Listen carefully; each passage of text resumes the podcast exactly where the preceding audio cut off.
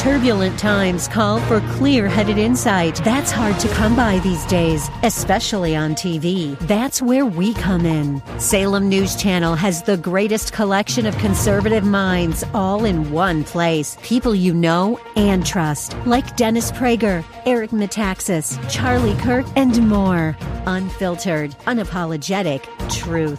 Find what you're searching for at snc.tv and on Local Now, Channel 525. Welcome back. As we head into Hour 3 this Friday, we are blessed once again, privileged and delighted to have in studio with us Rabbi Pinchas Allouche. We like to end our Fridays with the rabbi when he is in town to kind of get us into a more weekend and Sabbath-oriented or Shabbat-oriented mindset and mind frame.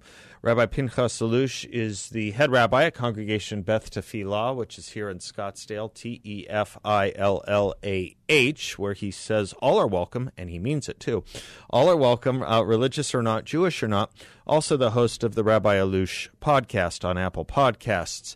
Allouche is how he spells his last name. Rabbi, welcome again. Thanks. Thank you. Always a pleasure being here, Seth. Thank you. I was looking at the Apple Podcast page of yours, and the category they have you under is religion and spirituality. I was thinking, what's spirituality? I think it could have.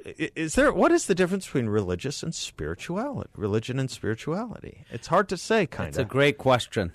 No doubt you've thought about this. I have. I'm not surprised. I don't really like the word spirituality, frankly. It feels like it's like not religion. Right, but it also is too general. Yeah. It relates to these maybe spirits, right? Emotions. Yeah. That's why the word spirituality, spirits. Yeah. But it's too broad of a term. For example, I know that love is spiritual, but is hatred spiritual? Right. It's also an intangible type of emotion. Yeah. So I don't really like the word. And besides the fact that I think the goal of spirituality is to transform us here below on planet Earth, not necessarily to make us take off to the heavens, but really for us to become better human beings and to interact better with the world altogether. And spirit just leaves us, or the word spirituality just leaves us in the upper realms. Yeah. Or really the goal of man is to transform the world here below. Whereas what you were meaning is that religion kind of teaches us how to act here in the world, and spirituality takes us to some ethereal place with no definition and no responsibility. That's right. That's right. And that's why spirituality, if we look at it in that fashion, it is not a goal in and of itself, but it is a means to the goal, to the ultimate goal of coming back here on Earth and changing the world. Well, having said that, that kind of relates to and is a nice segue to something that I opened up from you in my email this morning, and I wasn't going to start there, but as long as we're there, let's do it. Talking, of course, about the holiday coming up. It starts tonight, Sukkot, or Sukkot. You quoted your dear mentor, friend, and teacher of blessed memory, Rabbi Steinsaltz. The big question of life is not whether you can soar to the heavens. Almost anyone can do that. The real question is where you land at the end.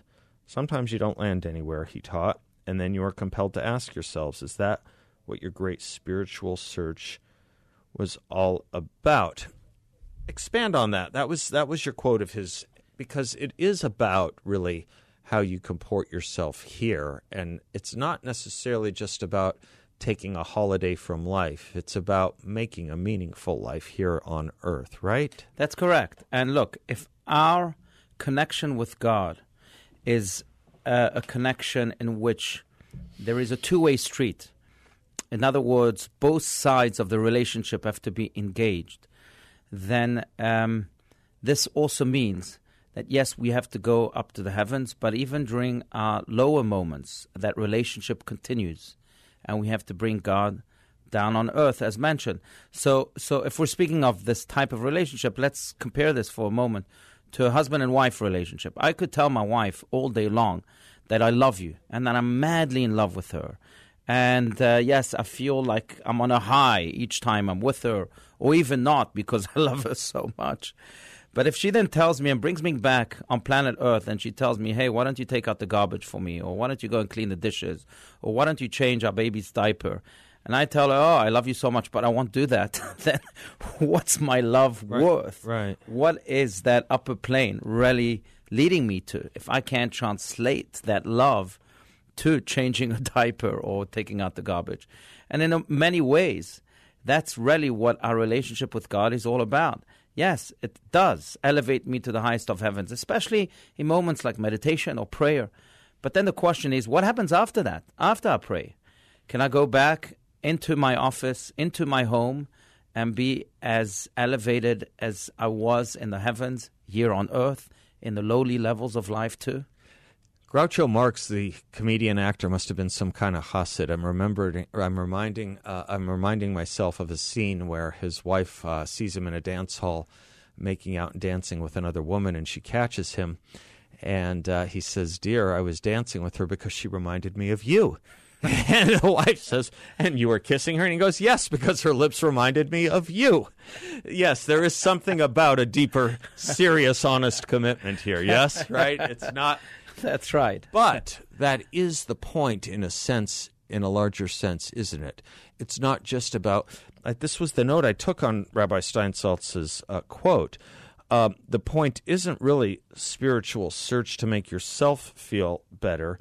If a spiritual search is merely about feeling good about yourself, the kinds of things we've talked about that Tom Wolfe wrote about in the Me Decade and all these kind of New Age cults of the 70s, if it's just about making yourself feel good, what real use is it? After all, a narcotic or an alcoholic beverage can do that, right? That's correct, yes. You know, in another place, again, speaking of my mentor, Rabbi Steinsaltz, has a great book called The 13-Petaled Rose, which is a book on Jewish mysticism.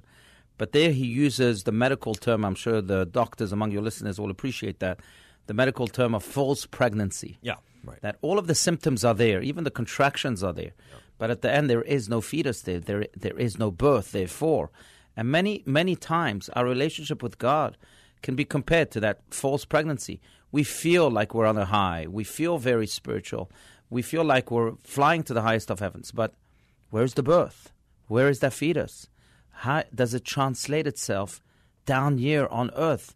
Have I really become a better human being, even in my office, even when I don't feel like it? Yeah. That's the big question. If I have, then yes, I was truly pregnant. If not, it was just a false pregnancy. Right. Yes, that relates a bit to the podcast of yours that I wanted to get to, and all of it relates to the holiday we're going to celebrate starting Friday night, which is called Sukkot. Sometimes it's known in the lingua franca as the holiday of the tabernacles. Right. Do you want to say a word about the holiday? Sure, absolutely, yes. So you're right. So we're about to begin tonight for the next eight days, this festival of Sukkot, which on a simple level really comes to celebrate the great miracle that we experienced in our 40-year journey in the desert after the grand exodus from Egypt some 3,300 years ago, in which God really engulfed us or enveloped us with those clouds of glory, as the Bible teaches, to protect us from enemies without and enemies within, that included snakes, scorpions, and also arrows from those armies without. Those clouds of glory are now reenacted, so to speak, with those huts that we build and that we dwell in and we live in. Some people even sleep in those huts for the next 8 days to, again, say thank you to God for that miracle that has protected us, and to also reassure ourselves that we have no doubt that God will protect us today in the uncertainties of the world, as he did in the uncertainties of our 40-year journey in the desert. And yet there is something deliberately infirm, if you will, or unsolid about these edifices, these structures, right? They are not meant to be built as permanent. It is definitely a very temporary thing. In fact, you don't even want the entire roof covered fully, right? Right. I believe right. If I'm not mistaken, right. The rule is actually it should be so loosely covered you should see the stars in the sky. That's right, and that is purposeful. Again, to remind us really that nothing in life is permanent. Mm-hmm. Even our homes and our cars that might be well built are not permanent. When we go out and live in these huts, we are reminded that this world altogether is very wobbly. But the only thing that is certain is God's embrace, God's protection. And we begin the Jewish year with that idea because we know that this year may not be smooth sailing. Oh. But beginning the year in such a fashion will also remind us that regardless of where we end up throughout the year or what challenge we face, we'll have God's embrace protecting us and reinvigorating us. That's such a great point to end this segment on it, because I want to pick up on it. It's interesting how it's structured, so to speak, this holiday right after the New Year and Yom Kippur, which just concluded on Monday night, I guess it was, or Tuesday, that we go from atonement and being inscribed in the Book of Life to this notion of what we're doing with the tabernacle or the sukkah. Let's pick up on that. Rabbi Allouche, and I'll be right back. Welcome back to the Seth Leibson Show. Rabbi Pinchas Allouche is my guest. He is the host of the Rabbi Allouche podcast on Apple Podcasts, A-L-L-O-U-C-H-E. Pinchas is P-I-N-C-H-A-S, Pinchas Allouche. And this holiday of Sukkot, which is starting tonight, it goes for 8 days, also known as the Holiday of the Tabernacles. It's interesting how it falls, and there are so many interesting lessons from it. You get into it in your podcast, which we'll delve into in a moment, titled You Only Own What You Give. But it's an odd thing about that which we're supposed to focus on, you know my theme about durables, the important things, the lasting things. That's which we're supposed to focus on while we are here on earth, but also at the same time knowing that very presence here. And any moment of that presence here is open up to the winds, vicissitudes, the changes, the crises, the miracles of any given moment, that things can change very quickly and that our time here isn't permanent, right? But we're supposed to leave something permanent. Something about Sukkah relates to that too, doesn't it? Absolutely. You know, it's interesting because human nature is drawn towards the tangibles, to give us some sense of security. Yeah. But this sense of security is but an illusion.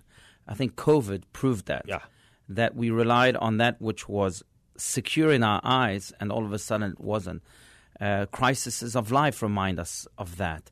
You know, people rely on their bank accounts, which is tangible, on their home, again. Their health. Their house, which is tangible, or their health, which is also quite tangible. But God here, during this festival, reminds us that if you want a true sense of security, don't go to the tangible.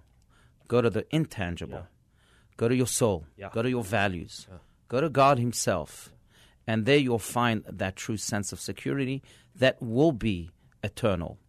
And in many ways, again, this message is given to us at the onset of the Jewish New Year so that we can anchor ourselves in that intangible, in God himself, so that throughout the year we'll be able to weather any storm that comes our way. You know, to maybe quote a cute story that someone just shared with me, but it's a story about a father who was an atheist and he wanted to teach his son that God is nowhere, that God does not exist. So what he did is that he prepared a massive banner to place right on top of his bed in the middle of the night, so that when that child would wake up, he would look up to that banner, and that banner would say, God is nowhere. Okay. His son woke up in the morning, saw this big banner, but he did not read quite well. So instead of reading, God is nowhere, the son read, God is now here. And in many ways, that's really the essence of faith. Yeah. Even though we may feel sometimes that God is nowhere because the tangibles were taken away from us. Our bank account, our houses, everything is crumbling. Still, in that nowhere, there is a God that is now here. And I guess if I'm taking one angle from your podcast this week, you only own what you give. There's something about that that says it's reliant upon us to prove it or make it so. And it's a nice lesson about those material things versus those much more durable things. Material doesn't mean durable. Material can be fading and fleeting. Tell the story of the Hasid Dov Ber of Mezeritch. Right, so this is a great story about, I think this is a story you're referring to. Yeah. But about... The wealthy traveling businessman. Right, the wealthy traveling businessman who came to visit him, and he was astounded at the conditions in which his great rabbi lives because they were very poor and humble. So he tells the rabbi, wow, how can you live like this? Is this a story? I think so. Yes. And the rabbi turns to his student, the traveler, and says, well, how can you travel like this? I see that you only have a little bag here with you. And the traveler tells the rabbi, Rabbi, yes, but I'm traveling. I'm just passing through. You should come to my house, and there you'll see a massive mansion. The rabbi says, well, I'm also just passing through. Yeah. Just like you. In this world, we're all passing through. Yeah. But you should come to my home in heaven that is built by the good deeds that I do here. Yeah. And there, too, you'll see a mansion. Yeah. And that's the stuff that matters. That's the stuff that lasts. What you do here is the message I take from that, which is as I take the message of Sukkot, which is as I take the message from your podcast. You only own what you give. So you say what is permanent is that we give, and the question is how will we give and what will we give? We give heart and soul. We give from the heart and soul. Those are the things that matter most. I you and I have both, obviously, as everyone in this audience has obviously known many, many, many people who have passed away. Of all the people you've known who have passed away or known of, and all the people I've known of who've passed away, I've never heard anyone describe their house. Mm. I don't think I have. I don't think, oh, you should have seen his house, or he had a great house, or she had a great house. But what we do leave here are great memories and acts of decency and goodness, or great acts of evil. There's the old story of one of the most bitter movie moguls of about 80 years ago, and it was a huge funeral. And George Jessel says to one of the funeral greeters, he goes, "My gosh, I never expected to see so many people at this funeral." And the greeter says, "Well, you give the people what they want, and they'll show up." But right. For the good, though. For the good. That is what lasts. It's the memory you leave behind from your decent acts of heart and soul, right? Those again, are the things that live on beyond your corporeal life. That's correct. Woody Allen is the one who said that he wants to fight immortality by not dying. Yeah, right. But eventually we all die. And the question is, how do you fight immortality? Well, that's exactly how you described it, with good deeds, with a helping hand and a shining smile every single day. That is what will touch people, and that is what will live on and on and on after you in all the hearts of the people that you touched. If I may say, the Talmud quotes that the righteous, even when they are dead, they are alive. Yeah. Why? Because of the wisdom they imparted on us and because of the good deeds that they performed for all of us that continue to touch us so deeply. Those are the righteous. The wicked, on the other hand, when they die, they die. Yogi Berra said, it ain't over until it's over. Yeah. Well, for the wicked, when it's over, it's over. Yeah. Well, it's interesting you're quoting from those sources because, and I think I may have brought this up with you last week, so forgive me if this is repetitious, but you never know where you're going to learn something from someone. And there's a great podcaster, or a famous podcaster named Adam Carolla, who also says he's an agnostic. And someone says, well, what do you think happens to you when you die? Is there an afterlife? He says, I think this agnostic Adam Carolla says, I think your afterlife is what people think of you and quote you once you're no longer here. Mm. And I just thought that was a beautiful sentiment that really does attest to the kind of thing you're saying. That is what you leave behind, right? That's right. I do believe there's much, much more to the afterlife. Sure, of course. But that is certainly one realm that we believe in, and that I think we don't even need to believe in because it proves itself every time a righteous person passes on. Let me pick up on that when we come back. Rabbi Allouche and I'll be right back. Welcome back to the Seth Leibson Show. Rabbi Pinchas Allouche is my guest, and we're talking about what you leave behind being the durable things and not what you leave behind materially. It's not really in your will. It's what you might say what you have willed through your life. I have quoted this before with you here, and I do so again because I love it so much. From Ray Bradbury, the science fiction writer, he says, everyone must leave something behind when he dies, a child or a book or a painting or a house or a wall built or a pair of shoes or a garden planted, something your hand touched some way. So your soul has somewhere to go when you die, and when people look at that tree or that flower, you're there. And it doesn't matter, he said, what you do, so long as you change something from the way it was before you touched it into something that is better after you take your hands away. The difference between the man who cuts lawns and a real gardener is in the touching. The lawn cutter might just as well not have been there at all. The gardener will be there a lifetime. That's what we're talking about. Right. Yes. That's so beautiful. And it reminds me, you know, if I may ask you listeners, maybe we will begin there to maybe eradicate. I know it's a strong word, but eradicate an expression in the English language, because I've heard this expression too much, and I think that it really misleads us. When we go to work, we say that we are going to make a living. Yeah. That's the expression I'm referring to. Yeah. I'm sorry, we don't make a living by going to work. We amass money, and that's making an existence. It helps us buy stuff. It helps us amass, again, things that are tangible and very, very temporary. Like you said, no one that has died has ever spoken about his or her house, or the people that knew that person has never spoken about their the tangible. I think I'm right about that. Right. I just can't think of that example. Right. Yeah. Even though this was... We've known people with very nice houses. Yes. Right, exactly. And these homes were made through the wealth that they amassed by... making an existence, but certainly not making a living. I don't think that's a correct and a proper expression.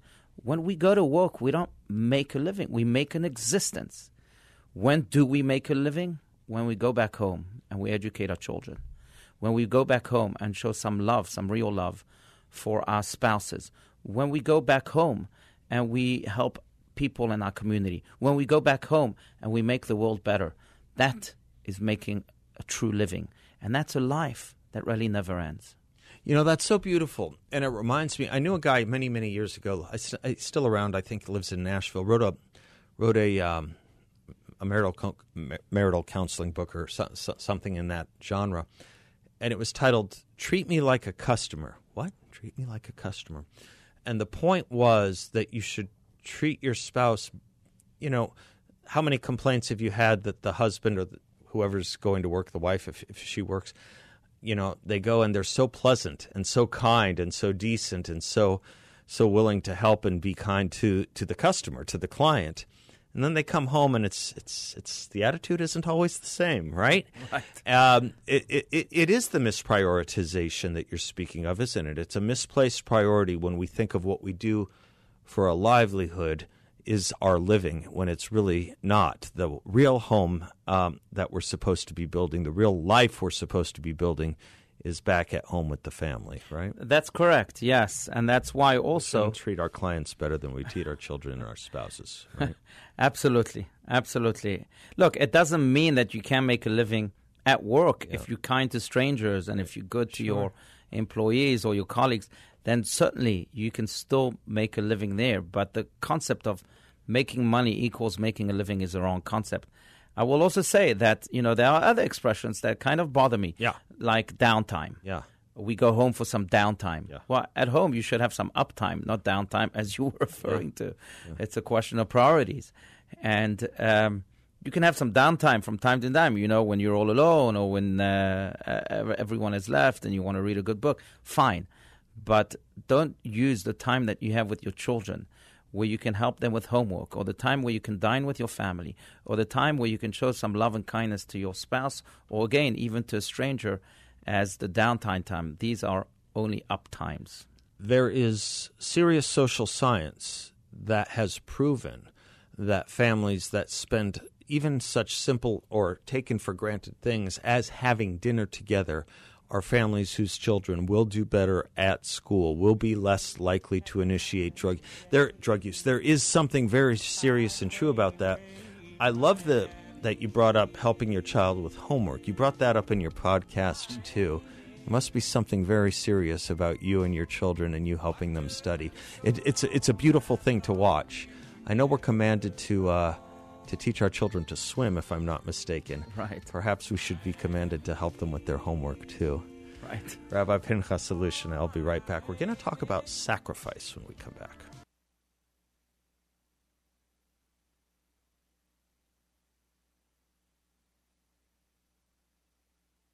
Rabbi Pinchas Allouche is my guest. Allouche is how he spells his name. He's the head rabbi at Congregation Beth Tefillah, colloquially known in town as CBT, but it stands for Congregation Beth, its own word, and Tefillah, T-E-F-I-L-L-A-H.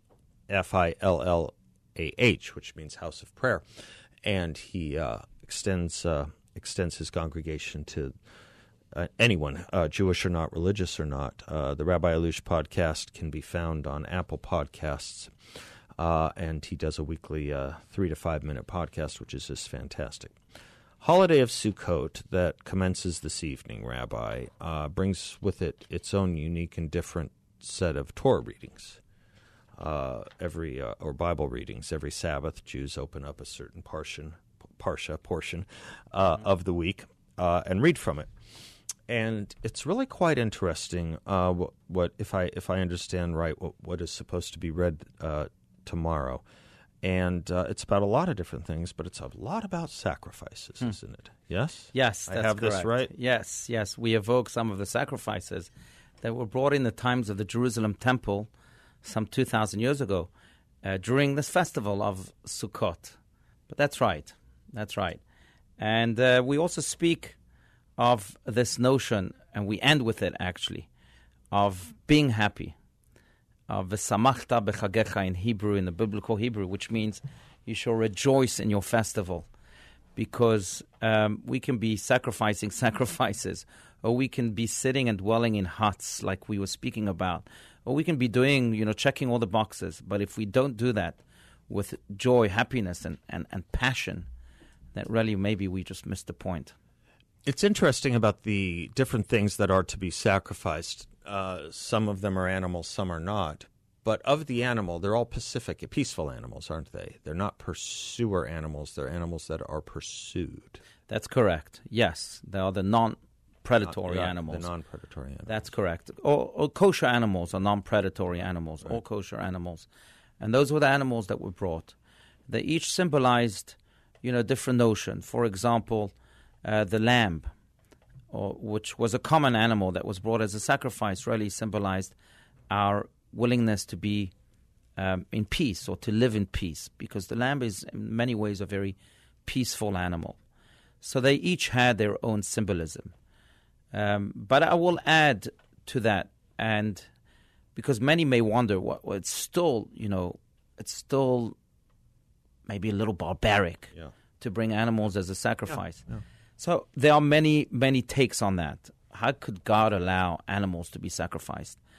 One take is the take of Chief Rabbi Lord Dr. Jonathan Sachs of blessed memory, who was the Chief Rabbi of Great Britain until not too long ago. But he said that God here is acting as the ultimate educator. Mm. Educator, when he or she sees a quality in their student that is unbecoming, they want to squash it immediately, because they know that by squashing it, you might squash the student together. So if I see that my student, for example, has a tendency to lie, I'm not going to say, hey, you liar, I don't want you. I'm going to try and channel that quality instead in a good way. So if your tendency is to lie, maybe then you can also channel that in the direction of being peaceful, and because peaceful is about compromising, lying a little bit, so channel in that direction.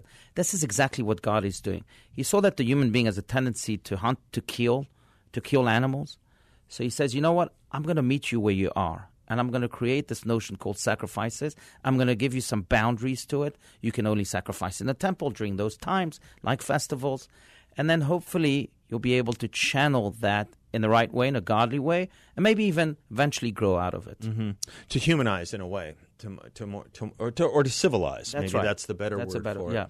Yeah. I was spending a lot of time this week reading. You're familiar with the psychologist Jordan Peterson, I think, yes.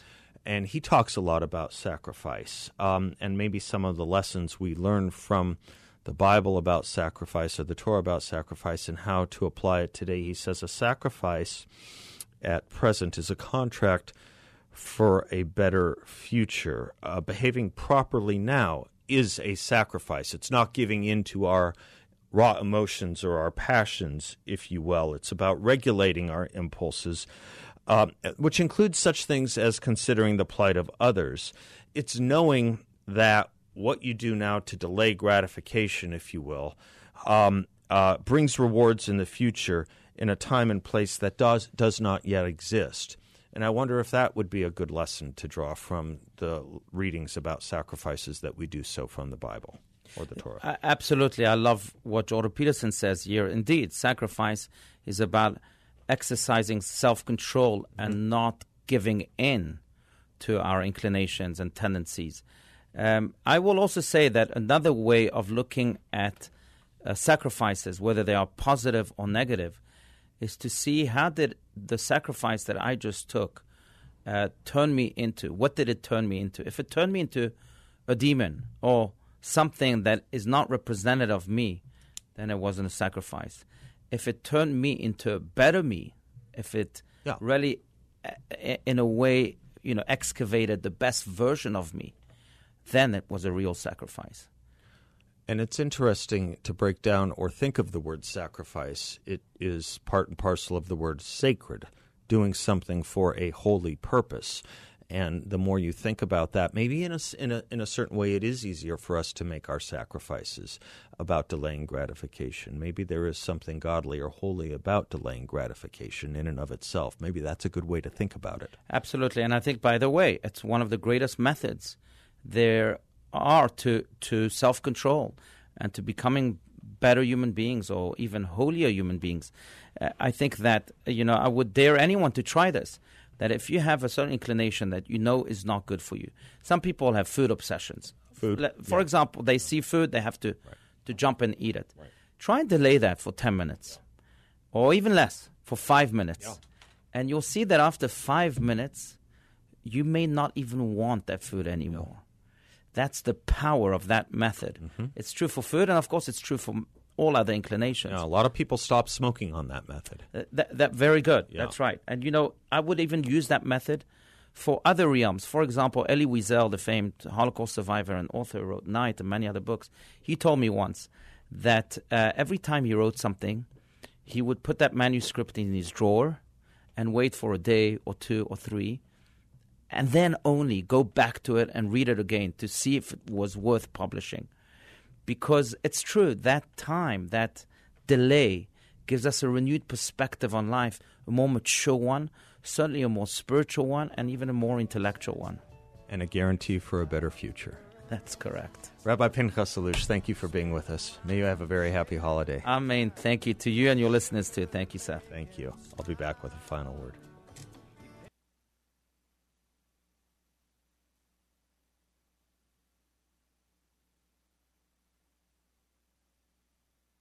Portions of the show are brought to you by our good friends at Y-Refi. Y-Refi, they're a great company. They're headquartered here locally. They do a lot of great work in the community, and they can do a lot of great work for you with the portfolio they offer for you to invest in.